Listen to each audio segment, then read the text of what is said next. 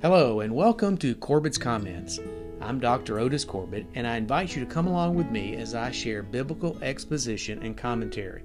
I truly believe that God's Word is one of our greatest helps as we live for Him in the world today. And so, like the psalmist, let us agree to hide His Word in our hearts that we may not sin against Him. Hello, I'm Otis Corbitt, and today I want to share a word about dry bones from Ezekiel chapter 37, verses 1 through 14. This is a sermon I preached at Fairmount Baptist Church on Sunday, January 21st, 2024. I hope it blesses you.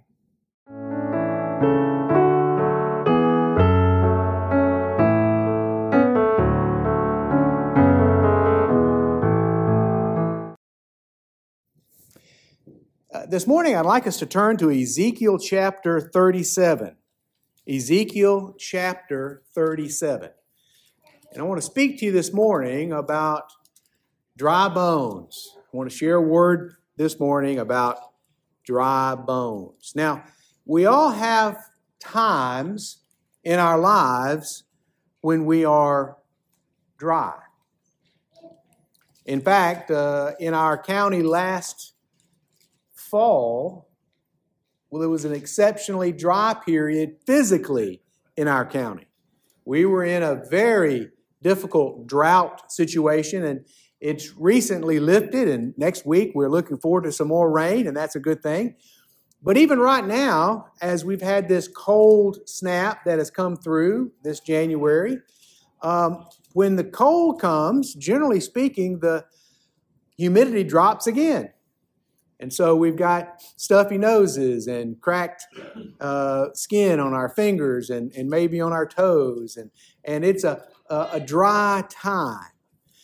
And we all go through dry times spiritually as well. And sometimes we have some surprising events that happen during those dry times. I had a friend in seminary, he's still my friend, uh, a pastor in South Alabama. His name is Roger. And Roger, when we were in seminary, we're members of the same church. I was uh, a volunteer staff member there, and he was directing a ministry to Portuguese speaking people in New Orleans. There were a number of those back in the 1980s, and he was a uh, MK. His parents were a missionary kid, a missionary. He was a missionary kid. He grew up learning Portuguese. And um, sometimes I think Roger was a little more fluent in Portuguese than he was in English. But I love Roger and I kid him about those things from time to time. But one time he decided, along with our pastor, to have a joint communion service for the Portuguese speaking people in our that city and our church. And Roger wanted it to be a very nice time, so he wanted to use a common loaf for the for the Lord's Supper service. And so early that week, maybe maybe Monday, probably he went and bought a loaf of French bread. Now New Orleans has wonderful French bread. It's very tasty, uh, but it has some peculiar properties, unlike the French bread you find in the stores around here. And you'll find out what that is. And he wanted to make sure that that French bread was preserved uh, until the Sunday when he was going to have the Lord's Supper. And so he put it in his refrigerator. You ladies are smiling already. You know what's coming. So, what happened in that refrigerator, like outside today, it was cold. In fact, it was, it was colder outside today than it was in their refrigerator, and probably drier too. But in their refrigerator, it was cold and it was dry and that crusty, already dry French bread desiccated.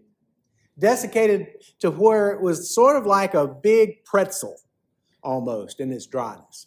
And so that next Sunday night, he got it out, brought it to church, and had it on the Lord's table. And during this effort of having a nice, solemn, beautiful Lord's Supper, he blessed the bread, he picked it up, and he broke it, and it sounded like a shotgun going off in our church.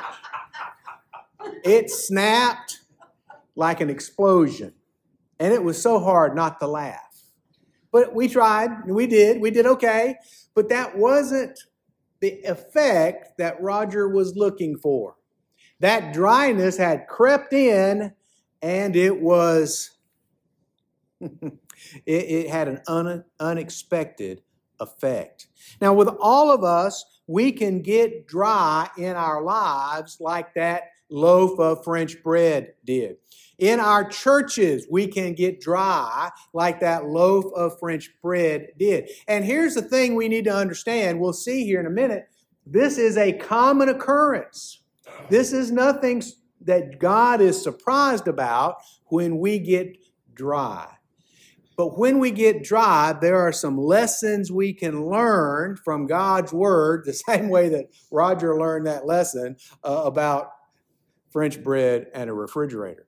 And we want to see that from Ezekiel chapter 37 this morning, beginning in verse 1. The Word of God says, The hand of the Lord came upon me and brought me out in the Spirit of the Lord and set me down in the midst of the valley, and it was full of bones. And he caused me to pass by them all around, and behold, there were very many in the open valley, and indeed they were very dry. And he said to me, Son of man, can these bones live? And so I answered, Oh, Lord God, you know. Ezekiel was a wise man. He knew where all the knowledge was and all the wisdom was. It was in God. And he said to me, Prophesy to these bones and say to them, O dry bones, hear the word of the Lord. Thus says the Lord to these bones Surely I will cause breath to enter into you, and you shall live. I will put sinews on you and bring flesh upon you, and uh, cover you with skin and put breath in you, and you shall live. Then you shall know that I am the Lord. So I prophesied as it was commanded. And as I prophesied, there was a noise, suddenly a rattling, and the bones came together, bone to bone. Indeed, I looked, the sinews of the flesh came upon them and the skin covered over them, but there was no breath in them. Also, he said unto me, Prophesy to the breath, prophesy, Son of Man, and say to the breath, Thus says the Lord, Come from the four winds, O breath, and breathe on these slain, that they may live. So I prophesied as he commanded me, and the and breath came into them, and they lived and stood upon their feet, an exceedingly great, an exceedingly great army. Then he said to me, Son of man, these bones are the whole house of Israel. Indeed, oh, excuse me, they indeed say, Our bones are dry, our hope is lost, and we ourselves are cut off. Therefore prophesy and say to them, Thus says the Lord God Behold, O my people, I will open your graves and cause you to come up out of your graves and bring you into the land of Israel. Then you shall know that I am your the Lord when I have opened your graves, O my people, and brought you up from your graves. I will put my spirit in you, and you shall live, and I will place you in your own land. Then you shall know that I, the Lord, have spoken and performed it, says the Lord. Father, we pray your blessings on us now. As on this dry and cold morning, we look at your word and we see what you can do with dry bones. We pray, Father, that you do it again with us. In Jesus' name, amen. So, as I said, it's a common experience for God's people all through the generations to sometimes get dry bones, sometimes feel dry in their spirits. Many reasons that can happen.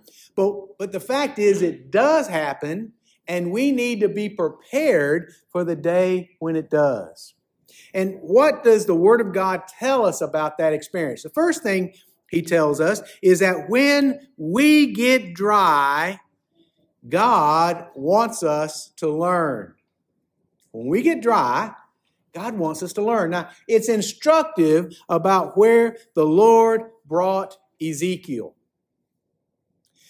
Ezekiel, of course, was in captivity. He was prophesying to the children of Israel, the, the, the children of Judah, the land of Judah that had been taken into captivity into Babylon. As I said, they, they felt cut off, they felt hopeless and helpless and hapless. and they needed some encouragement. And so, where did God take Ezekiel? Did he take him back to Jerusalem? No, he didn't take him to Jerusalem. Did he take him back to the temple? No, he didn't take him to the temple. Did he take him to the mountaintop? No, he didn't take him to the mountaintop. Actually, he took him down into a valley. Now, valleys in our minds are beautiful places, and they can be. Back when I was a state missionary, working uh, uh, across the state of Alabama. I actually had to go up to northeast Alabama to a, a, church to do a consultation. And to get there, I had to get off the interstate and drive U.S. Highway 11 up in that part of Alabama. U.S. Highway 11 goes through a valley. It's a broad, deep, wide valley with farms on both sides of the road, and you can see across the valley up to the hills, and it is beautiful. A fertile valley. But valleys, while they can be lovely, valleys are dangerous. They're dangerous because militarily, if you are in the valley, people can look down and see you any amateur uh, uh, military strategist knows that you need to take the high ground. Now, what the strategist forgets is the high ground usually doesn't have water. So the logistician has to figure out a way to get the water there. But that's beside the point. Most people, when they see a valley, oh, how beautiful is this valley? But valleys are dangerous. And this valley was full of bones. Now, here's the thing God's children cannot live always on the mountaintop. There is no water on the mountaintop. Uh, there is no place to grow crops on the mountaintop. You can have cattle on the mountaintop, but you don't have a chance to have a lot of cattle on the mountaintop. And, and God's people don't live on the mountaintop. Think of Sarah, promised a child, but barren until she was so old, she said that she was dried up on the inside. And she said, Not only am I dried up, but my man's dried up too. Both of them. Uh, uh Joseph was in Egypt. He was in sold into slavery. He was actually in a pit, literally in a pit, pulled out, sold into slavery. One pastor has preached a series of sermons about Joseph, and he said every time something bad happened to Joseph, uh, the scriptures tell us that God was with Joseph. And this pastor said, You know, do you think every now and then Joseph maybe looked around and said, God, can you go be with somebody else for a change? Moses was the prince of Egypt, but he wound up on the backside of the desert tending his father in law's sheep, not his own sheep. He was tending his father in law's sheep. David was the anointed king of Israel, but he was being persecuted by Saul, such that at one point he had to act like he was crazy and he had to go hide in caves. In the New Testament, we see Jairus' sick daughter. We see Lazarus, the, the one whom Jesus loved. We don't know anything about Lazarus. He married Martha's brother. He died, was put in a, a, a tomb. We know this he was the one that Jesus loved, like John. And yet he still wound up in a tomb. Of course, we all do anyway if we don't get raptured. There was the woman with the issue of blood. There was Peter, who, after Jesus' death, burial, and resurrection, went back to fishing. I mean, that's the thing that people do when you're struggling. You go with what you know. I can't deal with it. He's like that old hippie. You don't know what to do. should you grab onto the? Uh, should you hang on to the old, or should she grab onto the new? Well, he wants to grab onto the old. But these desert times are not wasted because we can learn in these desert times. Moses learned how to be a shepherd so that he could shepherd the children of Israel across the dry ground. Joseph learned that God was faithful to him and that God was going to preserve him and that God was going to make him a leader, and he did. There's just so many different things. And as we learn, we learn to be humbled. Moses was proud, but he was humbled. He chastens us. The scriptures say, the one whom he loves, he chastens. If you want to love your children, discipline them. If you want to hate your children, let them go do what they want to do. God uses these experiences to harden us, to make us stronger, to make us more resilient. You know, concrete is one of the most brilliant, useful construction tools. But it takes time for that concrete to dry. You've got to let it dry. So, what was God teaching Ezekiel? And what does he teach us today? Well, he wants us to learn. What does he want us to learn? Well, first of all, he wants us to learn when we get dry, we need to lean on him. Now, think about these bones. These bones were not just dry, but the scriptures tell us that they were very dry. Every year, my wife and I, uh, almost every year, make something of a pilgrimage to the Alabama Shakespeare Festival in Montgomery, and we see a Christmas carol. And this year, after seeing the Christmas carol, she actually bought the book. And the first line of the book are, are very interesting because it says, Marley was dead. There's no question about it. Marley was dead. In fact, he was as dead as a doornail. Well, these bones were dry, they were desiccated, they were sun bleached.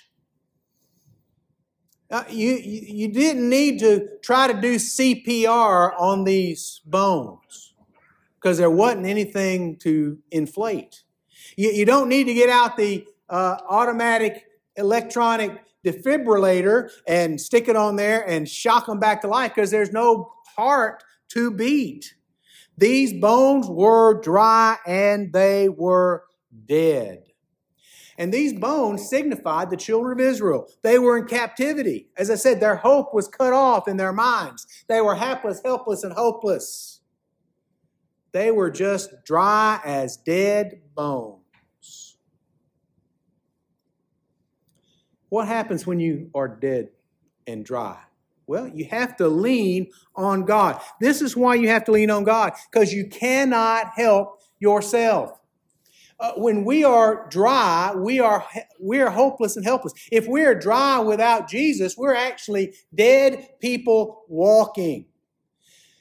The thing about a dead person is they cannot help themselves. And here's something else about a dead person. We can't help them either. We can't help a dead person. Now, someone whose heart has stopped, who's still alive, we can help that person. We can shock them. Somebody who's who's not breathing, we can give them mouth-to-mouth resuscitation. We can do those things. Somebody who's bleeding, we can put a band-aid on them and we can put a tourniquet on them and we can help them. But when they're dead, they're beyond our help. And these bones were dead. And the only hope for these bones was God. So, what did God say to the children of Israel? Listen to Jeremiah 30, beginning in verse 1. The word that came to Jeremiah from the Lord. Thus says the Lord God of Israel Write in a book all these words I have spoken to you. For behold, days are coming, declares the Lord, when I will restore the fortunes of my people, Israel and Judah, says the Lord, and I will bring them back to the land that I gave to their fathers, and they shall take possession of it. Then Jeremiah 31, beginning in verse 31 Behold, the days are coming, declares the Lord when I will make a new covenant with the house of Israel and the house of Judah, not like the covenant that I made with their fathers on the day when I took them by the hand to bring them out of Egypt. My covenant that they broke, though I was their husband, declares the Lord. For this covenant I will make with the house of Israel after those days, declares the Lord. I will put my law within them and write it on their hearts. And I will be their God, and they shall be my people. And no longer shall each one teach his neighbor and each his brother, saying, Know the Lord, for they all shall know me, from the least to the greatest, declares the Lord. So when we are dry, we need to learn. And the first thing we need, we need to learn is we need to lean on God. Because we, when we are dry, cannot help ourselves. We need God's help. But we need to learn something else. When we get dry, we need to let God have his way.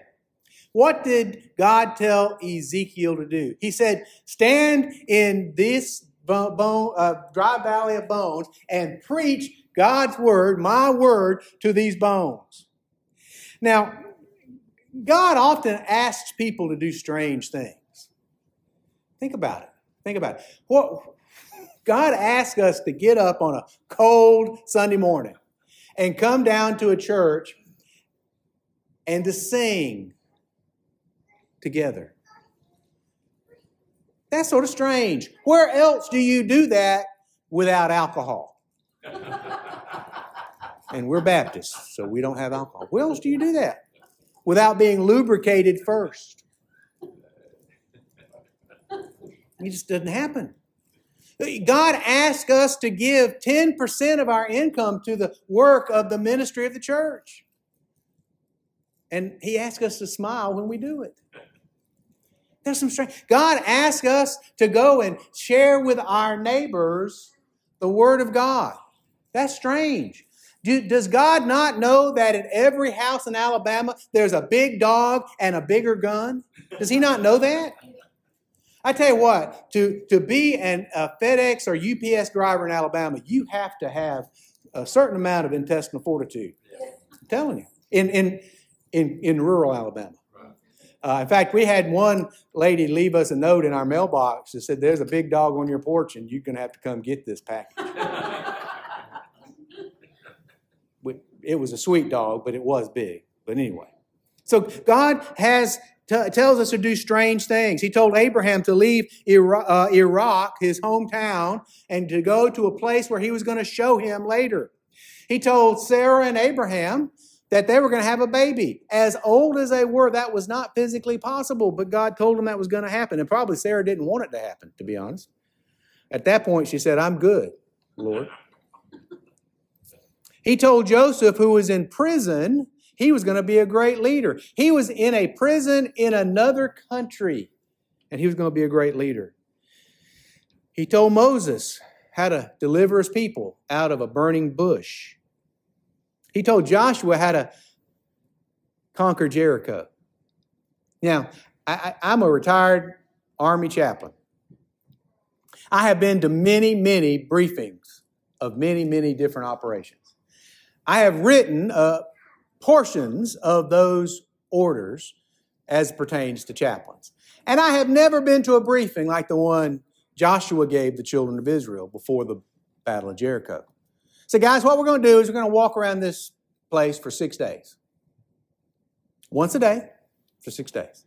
And on the seventh day, we're going to walk around it seven times. We're going to get you, really going to get your PT in on that day. We're going to walk around seven times. And then we're going to blow some horns and, and do some things, and, and the walls are going to fall, and we're going to rush in and take the place. And all God's people said, What you smoking, boy? I have never heard of a briefing like that. God's people need to just understand that God does unusual things to us. And what did Ezekiel do? He obeyed the Lord. Did it make sense for Ezekiel to preach to those dry bones? No, it didn't. He already knew they were dead. Mar- Marley was dead. He was dead as a doornail. These bones were dry. They were very dry. And Ezekiel was told, Go preach to them. Okay, Lord. Now, we know Billy Graham testified that he learned to preach by preaching to trees.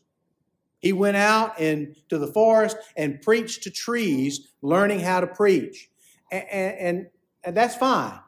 But he also didn't expect anything out of those trees. I mean, he didn't expect the trees to, to get saved. But Ezekiel was expecting something to happen here. It was a strange situation. And so when we get dry, God wants us to learn. He wants us to understand things about ourselves and our relationship to Him. He wants us to lean on Him because when we're dry, we really can't help ourselves. We need the Holy Spirit to enliven us and build us back up. But being dry is no excuse for not serving God. Our God is the sovereign God of the universe. When he says go, we need to go. When he says do, we need to do. Jesus said, If you love me, keep my commandments. Ezekiel must have felt silly, but he did it anyway. And when God's people obey God, we see that Abraham became the father of a great nation. We see that Joseph became the prime minister of Egypt, saved the whole known world at that point from famine. We, we see jo, uh, uh, Moses taking his people to the promised land. We see Joshua helping Israel, leading Israel to possess the promised land. We see David becoming the king of Israel. We see Peter becoming a great leader in the church. And here's what we need to see as well when we get dry, God gives us life. When we get dry, God wants to give us life. Ezekiel preached to those bones and they started to come together. It's like that old Negro spiritual, the knee bone connected to the leg bone and all that kind of stuff. Now, I don't understand why God had to have uh, this organized he organized it this way. He didn't have to have it this way. He wanted it this way. I don't know why he organized it this way, but he, and I think maybe I do, but he had a two phase situation here. The bodies came back together, but they were still dead. What did they need? They needed the Spirit of God in their lives. You can be alive physically, and we all need to do better job of taking our care of our bodies. The older I get, the more important that becomes to me. But our bodies are not enough. We have to have the Spirit of God in our lives. A mannequin looks like a real person, but it isn't a real person. You, you know, on the on the internet now we have avatars and we have uh, uh, the deep fakes where there are people that are made to look like other people, but they're not real.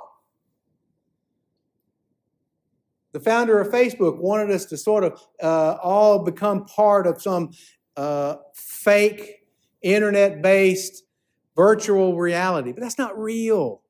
What's real is us sitting here this morning. What's real is us going back home to our homes and our families after this church, going to work or school tomorrow, or just getting up and taking care of our chores. We can be physically alive, but spiritually dead. But God offers us that spiritual life. And God is the one that can make dry bones live. Now, this happens two different ways. For those of us who have never had Jesus come into our life, uh, when we do that, we have God's Spirit coming to us and we become alive again. Everyone in the world today, except Christians who have Jesus in their hearts, uh, are dead people walking, and they need the Spirit of God blown into them through the work of Jesus Christ. And He offers that to them. But those of us who are in Christ, we too can sometimes feel like we have dry bones. Uh, as Gary Miller, pastor at Westview Baptist Church, and he's my pastor, he says the reason why we need to ask for the filling of the Spirit is because it leaks out of us. And so we need to be filled with the Spirit time and again. Not baptized with the Spirit. I'm not talking about that. I'm talking about the presence of God and us walking in cooperation with Him. But there are times that we just get dry. Let me close by telling you a story.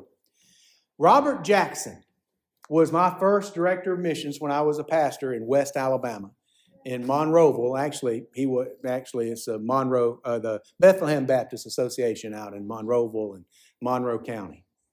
But Robert, before he became director of missions, was pastor of a large church.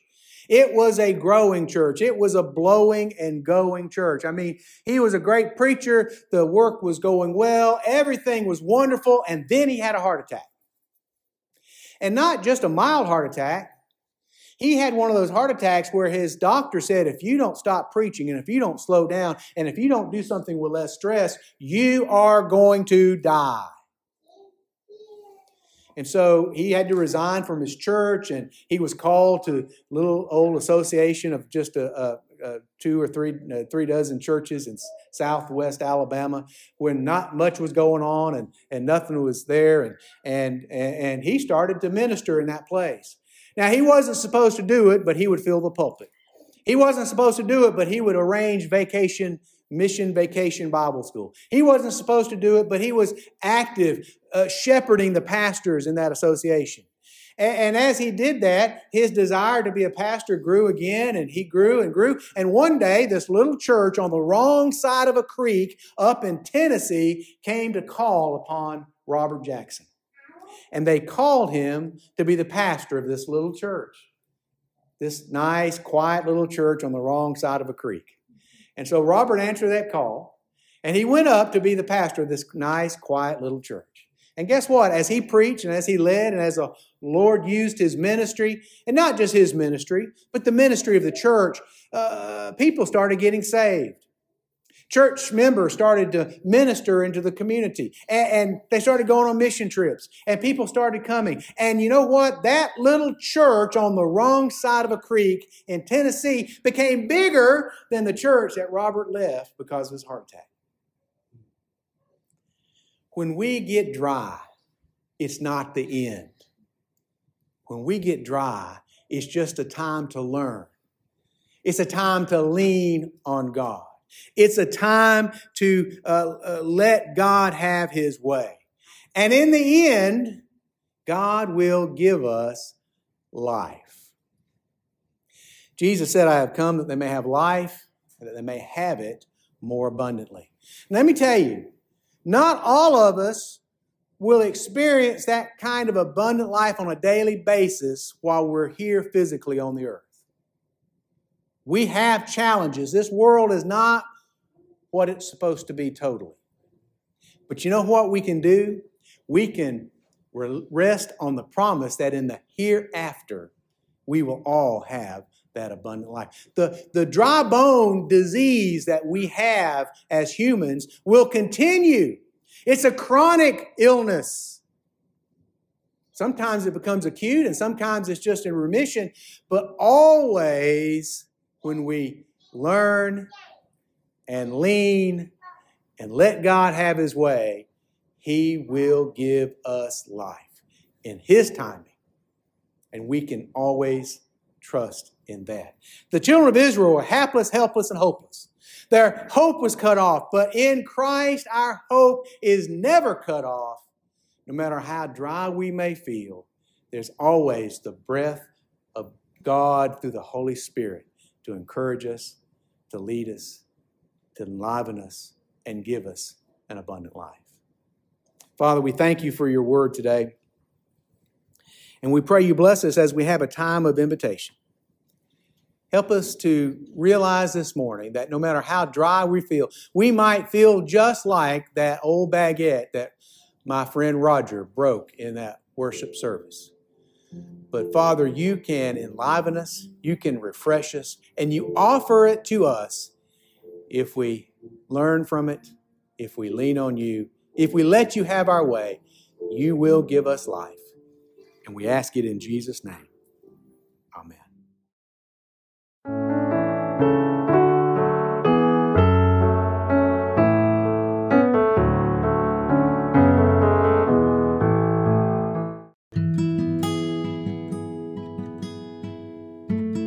Thanks for listening. I'll be back soon to comment on more scripture that we can consider together to help us in our everyday lives. Every blessing. I'm Dr. Otis Corbitt.